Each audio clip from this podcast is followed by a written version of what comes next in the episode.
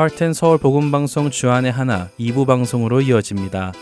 주안의 하나 이 부에는 매일을 살아가는 힘을 얻는 존 맥아더 목사님의 Strength for Today와 삶 속에서 나오는 묵상을 나누는 살며 생각하며 그리고 은혜의 설교가 준비되어 있습니다. 먼저 존 맥아더 목사님의 Strength for Today 들으시겠습니다.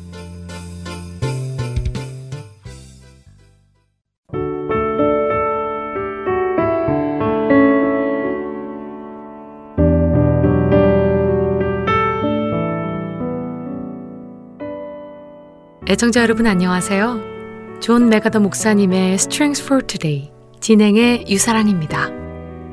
오늘의 제목은 성령 충만한 감사입니다. 범사에 우리 주 예수 그리스도의 이름으로 항상 아버지 하나님께 감사하며 에베소서 오 장 이십 절의 말씀입니다. 우리가 참으로 성령에 충만한 상태가 된다면 우리는 매 순간 하나님께 진정한 감사를 드리게 되어 있습니다. 저는 개인이 드릴 수 있는 가장 큰 예배는 하나님께 드리는 감사라고 믿습니다. 데살로니가 전서 오 장 십팔 절은 하나님께서 우리 삶에 허락하신 모든 것에 대해 온전하고 끊임없는 감사로 반응해야 함을 말씀하시지요. 물론 자신 스스로의 힘으로는 그러한 온전한 감사의 삶이 불가능하지만 성령님께서 우리 안에 내주하시면 하나님께서는 우리를 매 순간 감사할 수 있는 삶으로 인도하십니다. 성령 충만한 그리스도인이 매 순간 감사할 수 있게 될 때 우리는 어려움과 슬픔까지도 감사할 수 있도록 힘을 얻게 됩니다. 야고보서 일 장 이 절은 우리가 여러 가지 시험을 당할 때에 기쁘게 여길 수 있음을 말씀하시지요. 베드로전서 이 장 십구 절에서 이십일 절은 우리가 선한 일을 행할 때에도 고난을 받을 수 있음을 말씀하십니다. 그런 비정상적인 일이 일어날 때에도 감사할 수 있다는 말씀이지요. 물론 우리는 하나님 그분의 성품 자체를 감사드릴 수도 있습니다. 시편 백육 편 일 절 말씀처럼 그는 선하시며 그 인자하심이 영원하시기에 감사할 수 있습니다. 고린도 후서 이 장 십사 절이나 고린도 전서 십오 장 오십육 절과 오십칠 절의 말씀처럼 우리로 항상 승리하게 하시는 은혜 때문에 항상 감사할 수 있습니다. 성령 충만한 그리스도인들은 언제나 하나님 아버지께 그리스도의 이름으로 감사를 드립니다. 만일 예수님께서 인간의 육신을 입고 이 땅에 오셔서 행하지 않으셨다면 우리는 매사에 하나님께 감사할 수 없습니다. 하나님은 우리가 드릴 수 있는 모든 감사의 궁극적인 대상이십니다. 왜냐하면 야고보서 일 장 십칠 절의 말씀처럼 온갖 좋은 은사와 온전한 선물이 다 하나님께로부터 오는 것이기 때문입니다. 그렇기에 모든 상황과 모든 일 속에서 지속적으로 하나님께 드리는 감사의 중요성을 우리는 알아야 합니다. 히브리서 십삼 장 십오 절은 그 내용을 우리에게 아주 훌륭하게 정리해 주십니다. 그러므로 우리는 예수로 말미암아 항상 찬송의 제사를 하나님께 드리자. 이는 그 이름을 증언하는 입술의 열매니라. 성령 충만한 가운데서 항상 하나님 아버지께 감사드리는 우리가 되시기 바랍니다. 오늘 Strength for Today 마칩니다. 안녕히 계세요.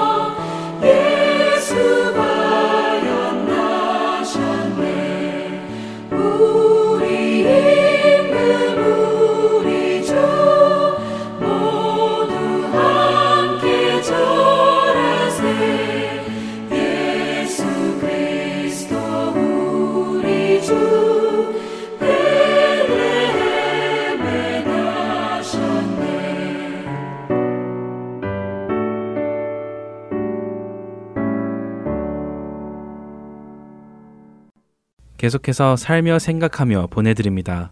오늘은 아리조나에서 권선영 성도가 진행합니다.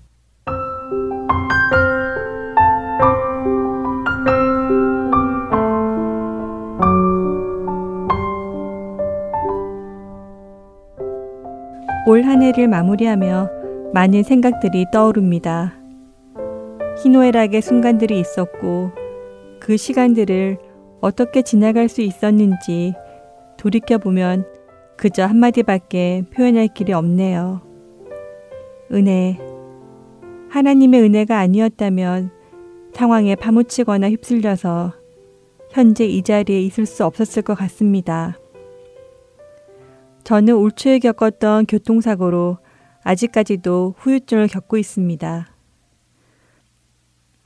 몸이 나아진다고 생각했던 구월의 어느 날 사무실에서 있었던 행사 후에 갑자기 의자에서 일어날 수가 없었습니다. 그냥 허리 디스크가 좀 불편한가 보다 하고 다시 자세를 가다듬고 일어나려 하는데 고관절 통증이 말로 표현할 수 없을 만큼 너무 아파왔습니다. 결국 다른 분들의 도움으로 자리를 이동 후에 저는 그로부터 한 달간 누워있을 수밖에 없었습니다. 교통사고 직후의 통증보다 더 심한 고관절 통증으로 저는 혼자서는 일어날 수도 앉을 수도 없는 상태가 되었고 조금만 움직여도 비명이 나오는 통증 때문에 가족들은 어찌할 바를 몰라 했지요. 며칠이면 나아질 거라 생각했던 통증이 이 주간 지속되면서 제 안에서는 많은 생각들이 차고 올라오기 시작했습니다. 통증 때문에도 눈물이 나고 아무것도 할 수 없는 상황 때문에도 눈물이 나면서 하나님께 왜 이 시간이 제게 다시 필요한 것인지 묻게 되었습니다. 올 초에 아이들과 함께 겪은 교통사고로 저희 가정은 많은 변화가 있었고 이제는 조금씩 안정과 회복을 찾아간다고 생각했었는데 갑자기 이런 상황을 받아들이기가 너무 힘들었습니다. 함께 일하는 동역자들에게도 너무 죄송하고 집안에 갇혀서 화장실 가는 것조차도 다른 사람의 도움을 받아야 하는 저의 처지가 저를 좌괴감에 빠지게 하였고 하나님께는 왜 이런 건가요를 반복하며 하루하루를 보내게 되었습니다. 재택근무를 하는 남편이 저를 돌보아 주었는데 저는 사실 그 도움이 참 싫었습니다. 내 스스로 아무것도 할 수 없는 상태로 가정에서 나의 역할이 없어져 가는 것 같은 모습이 저의 자괴감을 더 부추기며 제 일까지 맡아서 해주는 남편에게 고마움도 있으면서도 동시에 제 마음에 들지 않는 모습에 짜증이 나고 화가 날 때도 많이 있었습니다. 그러면서 문득 어느 날 저의 경직된 몸 상태가 저의 영적인 상태와 같다는 생각이 문득 제 마음에 들기 시작했습니다. 하나님께서 제가 저의 꼬여있는 영적 상태가 얼마나 경직되어 있는지 스스로 볼 수 없기에 저에게 이런 상황을 허락하셨다는 마음이 들기 시작하면서 저는 저의 마음의 상태를 말씀 안에서 보게 되었습니다. 하나님께서 저에게 보게 하시길 원하셨던 것은 바로 교만이었습니다. 자기의 이웃을 은근히 헐뜯는 자를 내가 멸할 것이요 눈이 높고 마음이 교만한 자를 내가 용납하지 아니하리로다. 시편 백일 편 오 절의 말씀입니다. 하나님의 말씀을 읽으며 저는 그 어떤 변명도 할 수가 없었습니다. 가정생활의 어려움의 모든 책임을 남편에게 전가하며 남편의 모든 것을 제 안에서 판단하고 폄하해왔고 제 마음에 들지 않는 남편의 모습을 하나님께 변화시켜 달라는 기도를 했던 저의 모습은 하나님께서 원하시는 모습이 아니었음을 알게 되었습니다.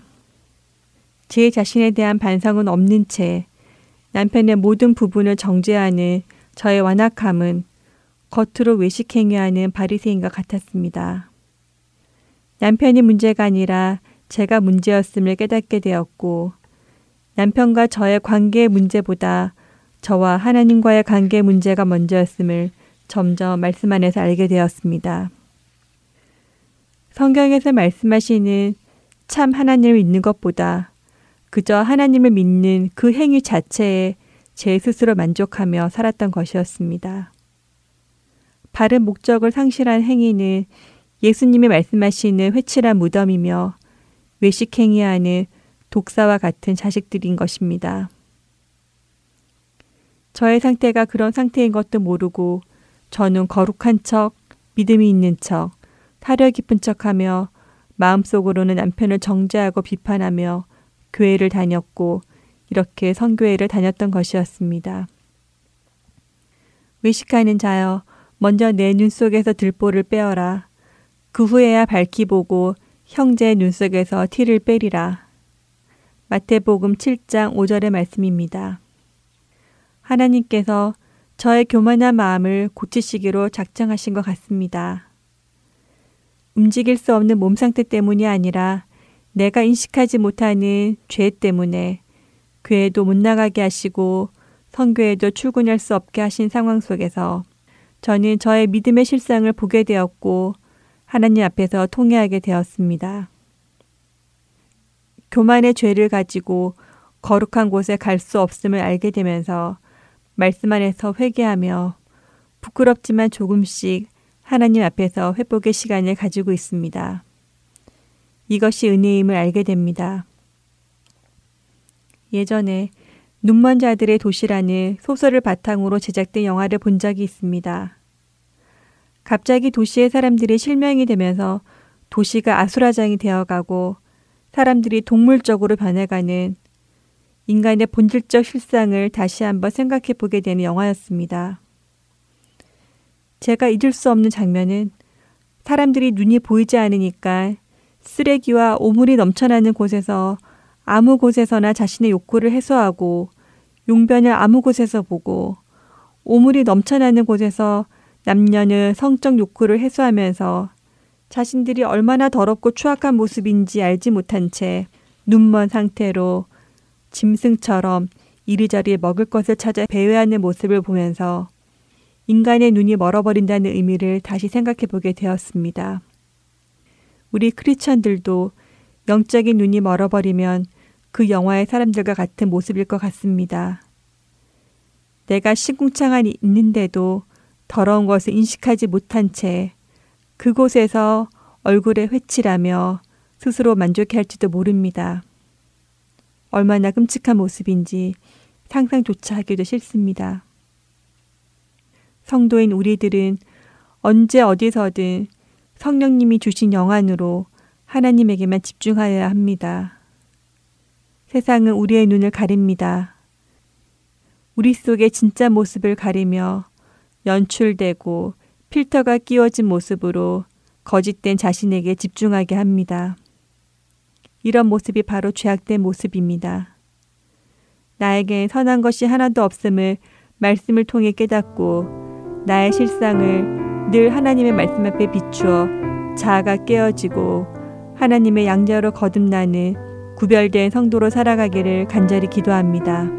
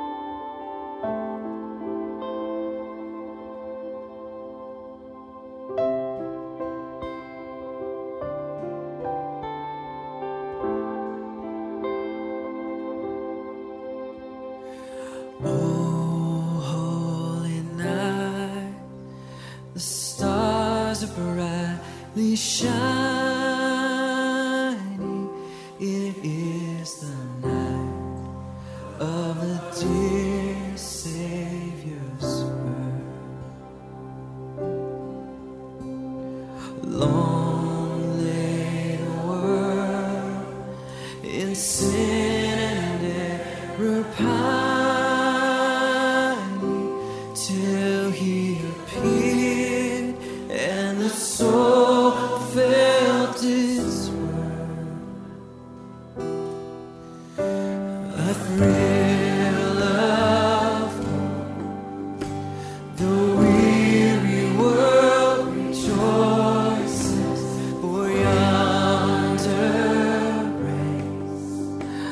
Divine.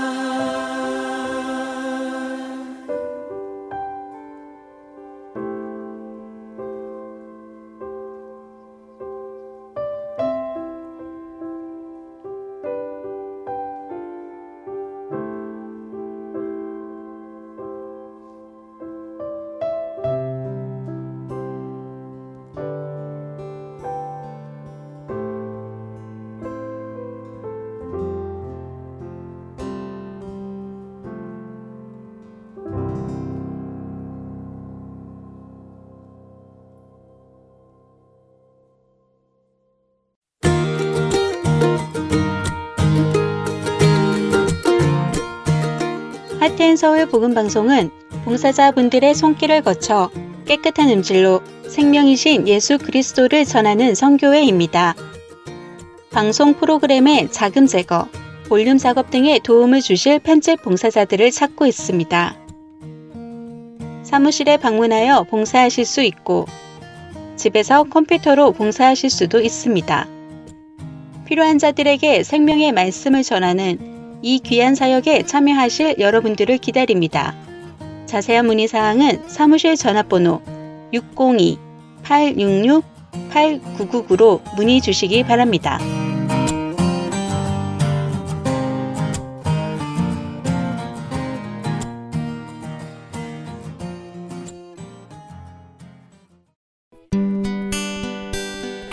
기쁜 소식 사랑으로 땅끝까지 전하는 아랜소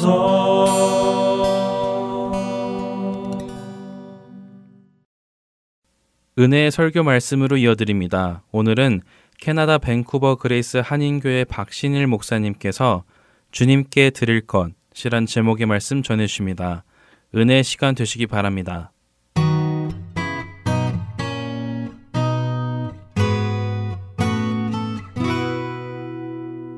오늘은 성탄절이고 주일입니다. 우리 옆에 사람한테 메리 크리스마스 한번 인사하도록 하겠습니다. 오늘 함께 나눌 말씀은 마태복음 이 장 구 절로 십이 절입니다. 우리 처음부터 다 같이 함께 봉독하도록 하겠습니다. 박사들이 왕의 말을 듣고 갈새 동방에서 보던 그 별이 문득 앞서 인도하여 가다가 악이 있는 곳 위에 머물러 서 있는지라. 그들이 별을 보고 매우 크게 기뻐하고 기뻐하더라. 집에 들어가 아기와 그의 어머니 마리아가 함께 있는 것을 보고 엎드려 아기께 경배하고 보배합을 열어 황금과 유향과 몰약을 예물로 드리니라. 그들은 꿈에 헤롯에게로 돌아가지 말라 지시하심을 받아 다른 길로 고국에 돌아가니라. 오늘은 동방 박사가 준비한 세 가지 예물을 보면서 우리가 주님 앞에 우리는 무엇을 드릴 것인가 라고 하는 것을 좀 헤아려 보려고 합니다. 그래서 송년으로 한 해를 정리해 보려고 합니다. 동방 박사의 예물을 나누기 전에 먼저 예수님의 탄생 기록을 누가복음서를 보면 이상한 점이 하나 나옵니다. 그것은 예수님 메시아로 이 땅에 오신 예수님, 예수님에 대한 사람들의 반응입니다. 먼저 오늘 마태복음 이 장에 나오는 동방 박사들의 반응은 이해할 만하고 합리적입니다. 이들은 멀리서 예수님이 태어나셨다는 이야기를 듣고 왕을 경배하러 옵니다. 마태복음 이 장 이 절에 오늘 우리가 읽은 앞부분에 이런 구절이 나오는데요. 이 장 이 절을 제가 읽어드리겠습니다. 유대인의 왕으로 나신 이가 어디 계시냐? 이미 이때 유대인은 헤롯 왕을, 헤롯 왕이라는 왕이 있었는데요. 우리가 동방에서 그의 별을 보고 그에게 경배하러 왔노라. 뭐 하러 왔다고요? 경배하러, 예배하러 왔다고 말합니다. 별을 보고 예배하러 왔다. 이들은 예수님이 왕으로 오신 것을 알고 합리적으로 반응하고 이해할 만하게 반응했습니다. 두 번째는 헤롯 왕입니다. 헤롯 왕은 자기가 유대의 왕이었습니다. 근데 이 사람의 반응도 이해가 확실히 됩니다. 유대인의 왕이 태어났다는 말에 당황하는 것이 정상입니다. 왜? 자기가 왕인데 누가 또 왕이 있냐는 거예요. 어떻게 두 왕이 한나라에 존재할 수 있는가? 그래서 그는 종교 지도자들을 부릅니다. 불러서 어떻게 된 일인지 대답해 달라고 말합니다. 마태복음 이 장 삼 절에 한번 보겠습니다.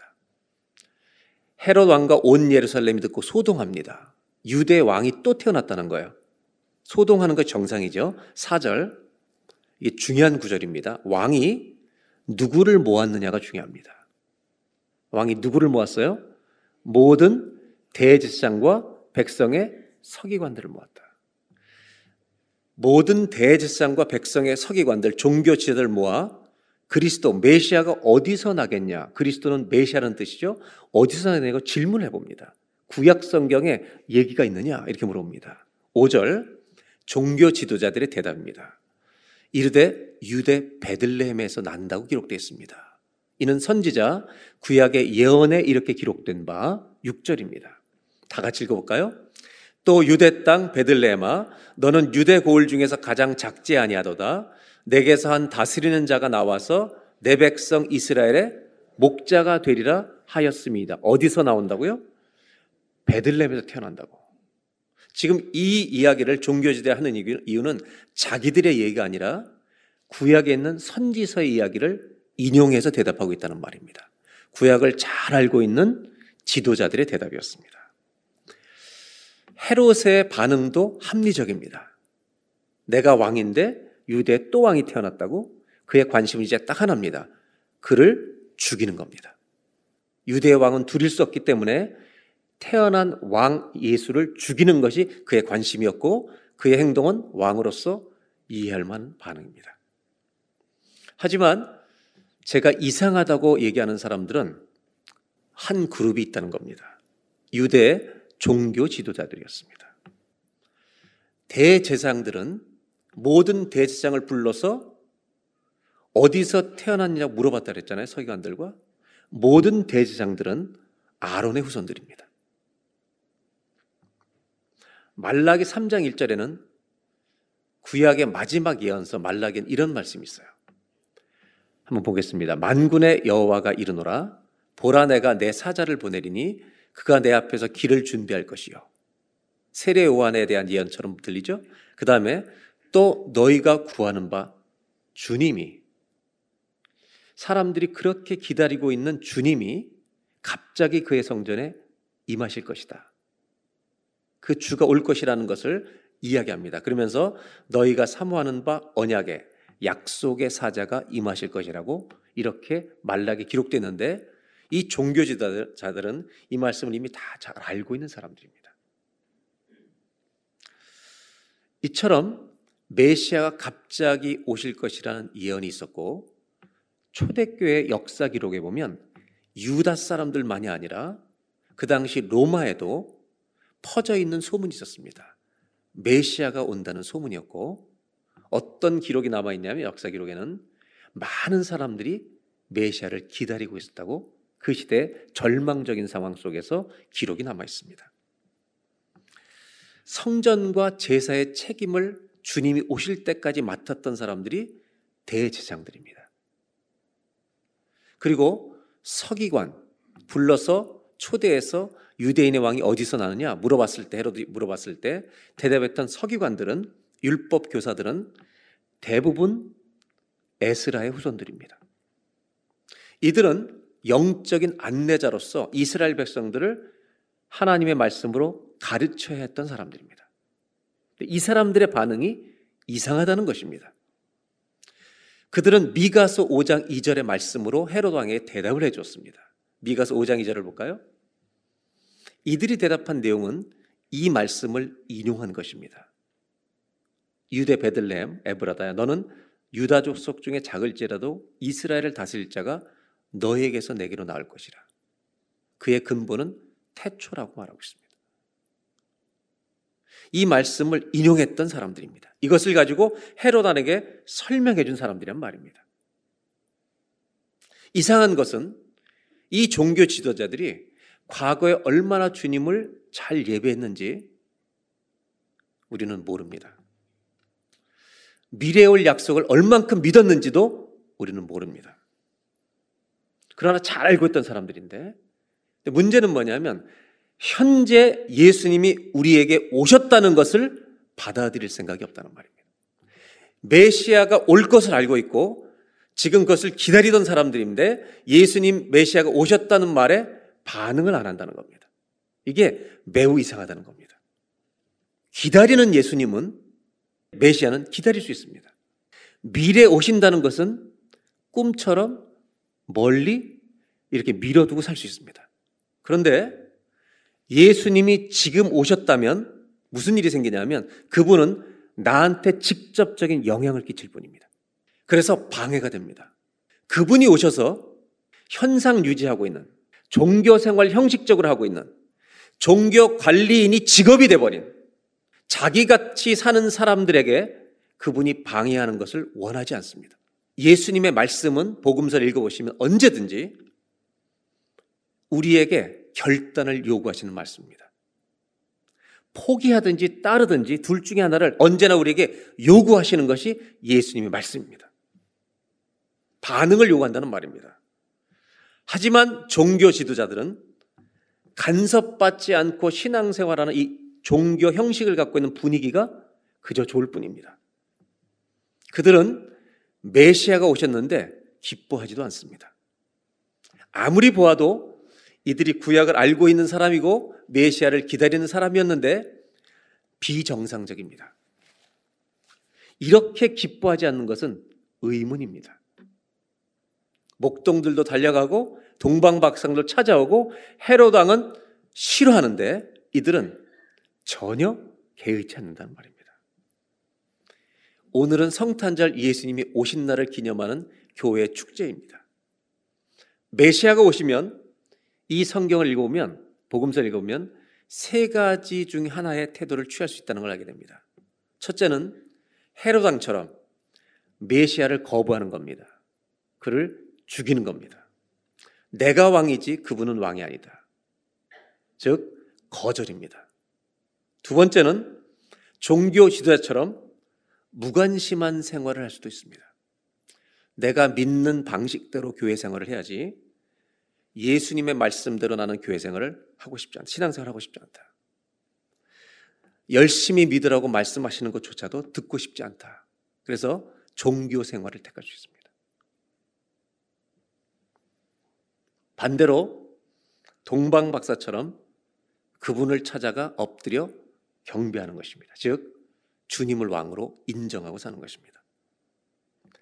여기에는 삶이 바뀌는 변화가 일어납니다. 왜? 그분이 왕이기 때문에 찾아가는 겁니다. 그분과 대화가 시작되는 겁니다. 신앙의 길입니다. 내 시간도 드려야 되고 삶도 드려야 되고 예물을 드리면서 그분을 위해 사는 삶이 시작되는 것입니다. 저는 오늘 성탄절에 이런 질문을 해봅니다. 교회에 출석하고 있는 이 세계 기독교 인구 중에 캐톨릭까지 하면 뭐 사십억이 넘을 수도 있겠죠. 기독교 인구 중에 동방박사처럼 그분을 왕으로 인정하는 내 것을 드리면서 신앙생활하는 사람이 더 많을까? 아니면 종교 지도자들처럼 종교 형식과 습관을 정기적으로 잘 지키는 기독교인이라고 생각하는 사람이 더 많을까? 어떤 퍼센테이지가 더 높을까? 저는 의문입니다.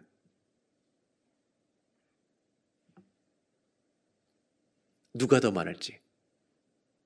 더 중요한 거는 종교 지도자들이 이 사람들은 자기들이 하나님을 잘 믿는다고 끊임없이 생각하고 있다는 것입니다. 오늘 크리스마스를 맞아서 우리 모두 주님을 메시아로 모셔드리는 그리고 환영하는 기뻐하는 교회로 거듭나기를 바랍니다.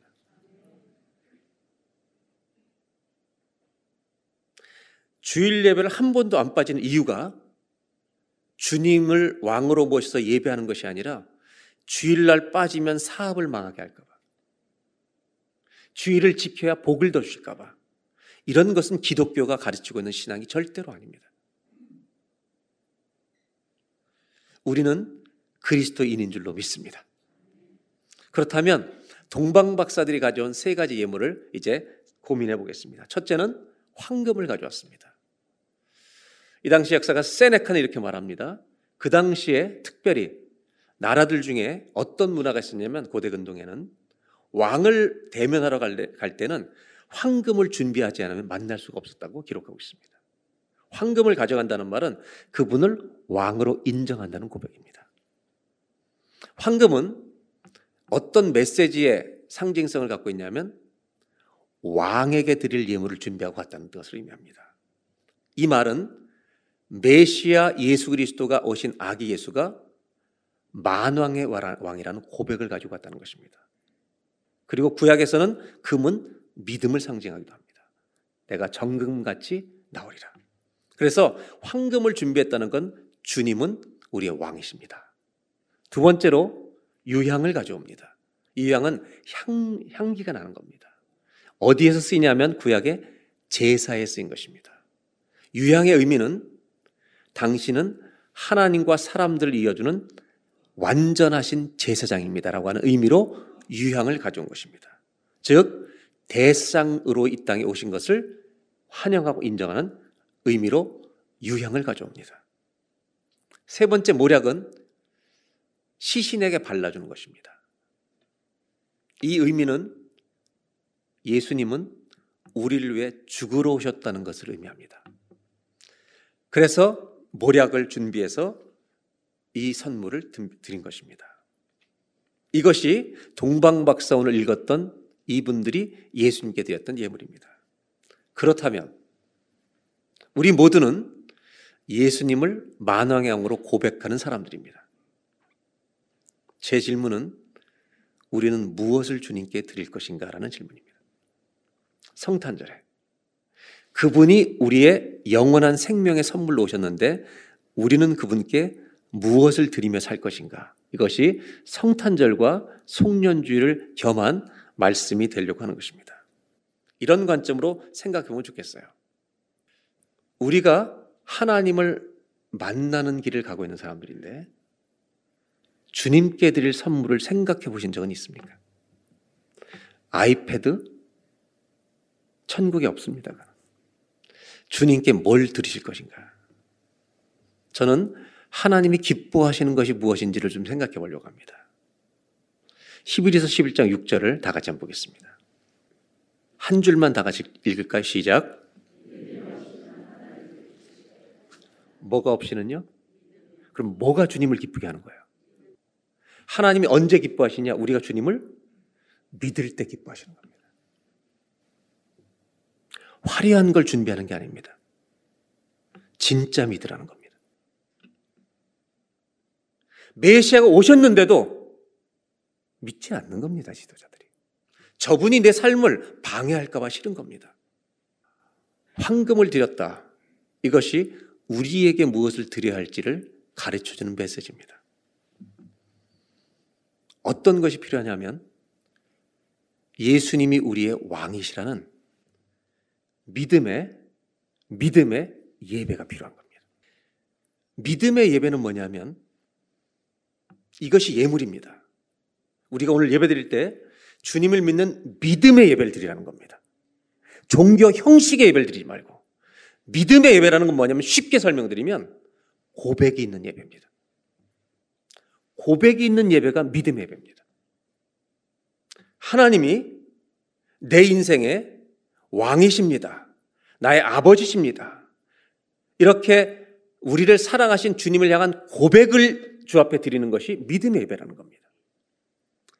이런 일이 고백을 할 때 하나님은 내 안에서 역사하시는 일을 예배 중에 행하신다는 겁니다. 쓰러진 자들에게 하나님, 하나님은 나의 아버지고 통치자입니다. 이런 고백이 있을 때 주님은 우리를 일으켜 주신다는 것입니다. 이런 예배가 주님께 드린 선물이라는 겁니다. 예배는 나를 지배하며 왕노릇하는 것들이 다 무릎을 꿇는 겁니다. 구체적으로 설명드리면 예배 때 형식처럼 앉아있지 말고 찬송과 기도와 여러분 말씀 들을 때의 모든 것들이 내 마음속의 내면에 아멘이 되길 바랍니다. 이것이 내 고백입니다. 이런 고백으로 한번 예배를 드려보자는 겁니다. 예수님이 이걸 기뻐하신다고 말씀하십니다. 누가복음 십오 장에 먼저 잃어버린 양을 찾을 때 오 절을 보겠습니다. 찾아낸 즉 즐거워 어깨에 메고, 육 절 집에 와서 그 벗과 이웃을 불러 모으고 말하되 나와 함께 즐기자 나의 잃은 양을 찾아내오노라. 주님이 가장 기뻐하신 일 중에 하나는 잃어버린 양이 돌아오는 겁니다. 하나님을 모르던 사람이 주님을 알고 거듭나고 주님의 자녀로 돌아온 이 일을 주님은 기뻐하신다는 겁니다. 구 절에 드라크마를 잃어버린 여인이 하나를 찾습니다. 찾아낸 즉 벗과 이웃을 불러 모으고 말하되 나와 함께 즐기자 잃은 드라크마를 찾아내었노라. 주님의 기쁨은 당신이 지은 피조물들 중에 하나님을 안 믿고 거부하던 사람들이 주 앞에 돌아오는 일을 가장 기뻐하신다는 겁니다. 탕자의 비유에 삼십이 절에 이렇게 말씀하십니다. 동생 때문에 삐져있는 형에게 이 내 동생은 죽었다가 살아났으며 내가 잃었다가 얻었기로 우리가 즐거워하고 기뻐하는 것이 마땅하다 하니라. 잃어버린 것을 찾을 때 기쁨이 너무너무 크다는 겁니다. 하나님의 나라가 도래하는 일에 반드시 쓰임받는 섬김과 수고가 우리의 몸에 증거가 있길 바랍니다. 그것만이 남을 것입니다. 마지막 모략입니다. 이 모략은 죽으러 오신 것을 기억하며 드린 예물입니다. 우리는 우리도 죽을 날을 기억해야 합니다. 주님께 더 가까이 나아가면 살다가 주 앞에 들어간다는 말입니다. 초대교회 기독교인들은 뭘 먹고 살지, 어떻게 살지 여기에 관심이 있지 않았습니다. 이거보다 더 큰 관심은 뭐냐면 어떻게 죽느냐였습니다. 이것에 관심이 더 많았습니다. 좋은 죽음을 준비한다는 것은, 잘 들으셔야 합니다. 좋은 죽음을 준비한다는 것은 죽음을 위해 사는 것이 아닙니다. 죽음을 소원하고 갈망하는 이상한 사람이 되는 게 아닙니다. 죽음 예찾는 자가 되는 게 아닙니다. 죽음을 준비한다는 것은 죽음이 끝이 아니라 죽음이 내 인생의 completion, 완성이 되게끔 사는 것입니다. 내 인생, 하나님의 생명의 마지막 완성이 죽음이 되게끔 더 주님께 가까이 가며 사는 것입니다. 아모스 사 장 십이 절에 이렇게 우리를 놀라게 하는 말씀이 있습니다. 이스라엘아, 너의 하나님 만나기를 준비해라. 우린 하나님을 만나러 가고 있는 중입니다. 모략을 드렸다는 것, 주님의 죽으심을 준비한 예물입니다.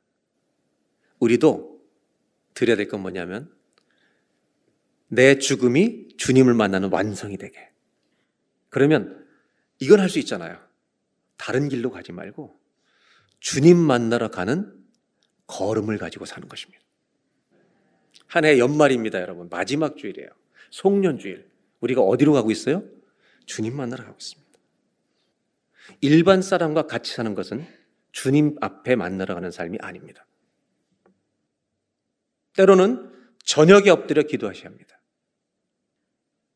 때로는 말씀을 읽고 주님 앞에 홀로 머무는 시간도 가져야 합니다. 이것이 주님을 만나러 가는 삶에 너무나 당연한 걸음 속에 있어야 되는 것입니다. 먼저 그의 나라와 그의 의를 구하는 것에 나를 드리는 것이 필요합니다. 그것이 소중해지는 걸 알수록 여러분, 우리는 함께 내 시간을 통제하게 됩니다.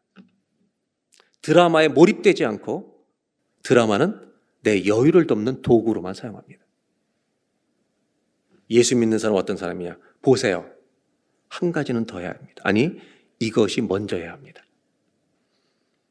이 땅에서 우리가 드릴 선물은 내가 하나님 나라를 향해 걸어가고 있다는 삶입니다. 내 삶이 예물이 되어야 합니다. 주님 만나러 걸어가는 걸음과 삶이 있기를 주의 이름으로 축복합니다. 왜냐하면 예수님이 우리에게 걸어주기 때문입니다. 우리도 그분께 가야 합니다. 저는 개인적으로 그런 이 버킷리스트라는 게 있잖아요. 만약 아무도 안 물어보더라고요, 저한테. 한번 물어봐 주실래요? 뭐냐고요? 저는 리스트 중에 하나가 뭐였냐면 아이슬란드를 가보는 겁니다. 아이슬란드는 여기서 다이렉트 비행기가 있어요. 모든 게 비싸요. 그래서 그냥 꿈으로만 갖고 있어요. 근데 요즘 바뀌었어요, 제가. 아이슬란드를 포기하고 갈 수 있을지 모르겠어요, 제 체력으로. 꼭 가보신 싶은 것이 몽골의 고비 사막이에요. 제가 건강만 된다면 팀들과 한번 쫙 갔으면 좋겠어요. 이천육백 킬로미터. 아무것도 없죠. 아무것도 없는 데가 대부분이죠. 그런데 한 작가, 이 글을 쓰는 작가와 사진 찍는 작가와 뭐 이런 여러 팀들이 거길 방문해가지고 하는 걸 제가 봤는데 고비 사막이 아름답다는 거예요. 아름답다는 이유를 뭐라고 썼냐면 고비 사막이 아름다운 이유 아무것도 없어서 아름답다. 아, 제가 어, 나도 가보고 싶은데 이거 아무것도 없으니까 아름답다. 그러다가 그 고비 사막에 사는 사람들을 만납니다. 그리고 뭐라고 썼는지 아세요? 사람이 있어서 아름답다. 이렇게 이유를 달아놓은 거예요. 그 사막에서 사는 사람들에게 재산 일 호가 뭔지 아십니까? 낙타입니다. 쌍봉, 투 험트 카멜. 우리가 어릴 때 이 이렇게 된 낙타 있잖아요. 거기 뭐가 있다고 배웠어요? 물이 있다고. 거짓말.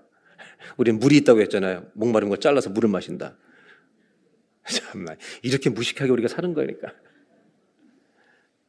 거기 지방이래 지방. 그 낙타가 버틸 수 있도록 다 생략하고 그 낙타는 모든 것이 버릴 게 하나도 없답니다. 심지어 그의 배설물까지도 연료로 써요. 불 때는. 근데 다른 얘기를 하는 게 아니라 이 쌍봉 낙타는 어미가 임신했을 때 새끼를 낳을 때 독특한 낙타의 습관을 가지고 있어요. 그게 뭐냐면 그렇게 사람들을 보호하고 하는데 새끼를 낳을 때 어미는 반드시 홀로 광야로 들어갑니다. 아무도 없는 곳으로 갑니다.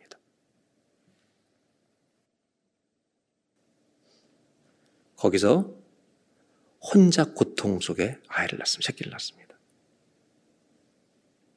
걔가 일어나서 이제 걸을 수 있게 시도를 하다 걷게 되면 다시 돌아오는데 그 모든 고통을 혼자 감내합니다.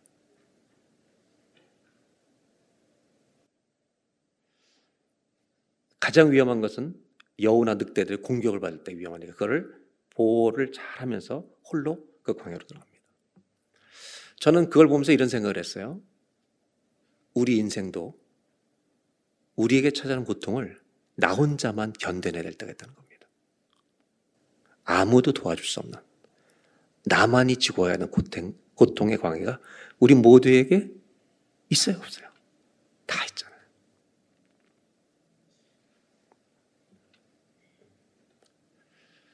그 광야는 우리를 해치는 곳이 아닙니다. 사실은 그때가 광야는 하나님이 나를 보호하시는구나 그를 체험하는 시간입니다.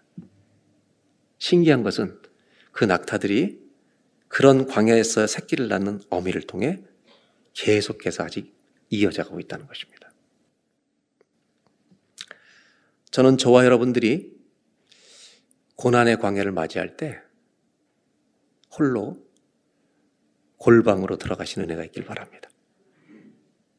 우리 모든 예수 믿는 사람들은 주님이 나와 함께 계시지 내가 주님 만나러 가는 길이지 이 걸음, 이 믿음의 걸음, 기도의 걸음 주님과 동행하는 걸음을 꼭 가지고 살아가는 저와 여러분 되시길 바랍니다. 우리가 드릴 예물이 있습니다. 그것은 말이 아니라 삶이어야 합니다. 한 번만 따라 하실까요? 천국을 향해 걸어가는 삶이 하나님께 드릴 예물입니다. 아멘. 이렇게 말씀을 정리하고 보니까 제가 깜짝 놀랐어요. 아, 믿음으로 예배드리는 게 선물이다. 그렇죠?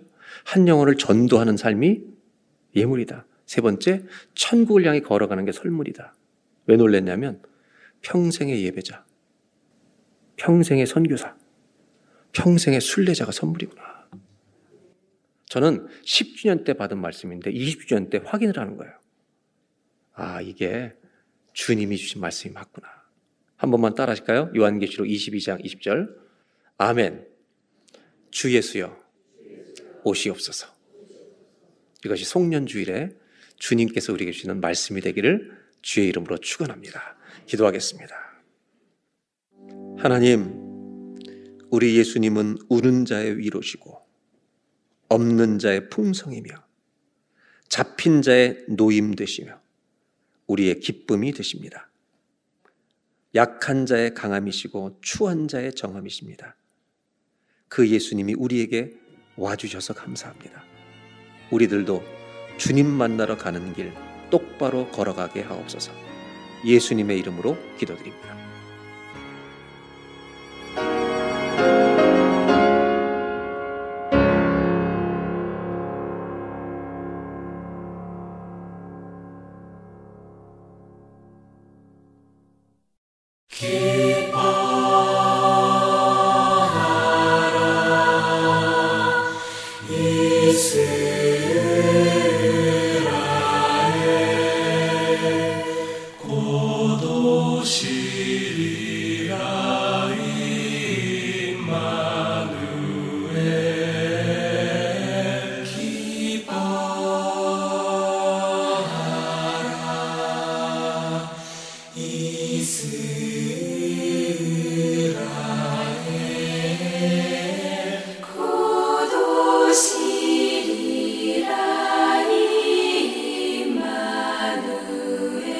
Amen.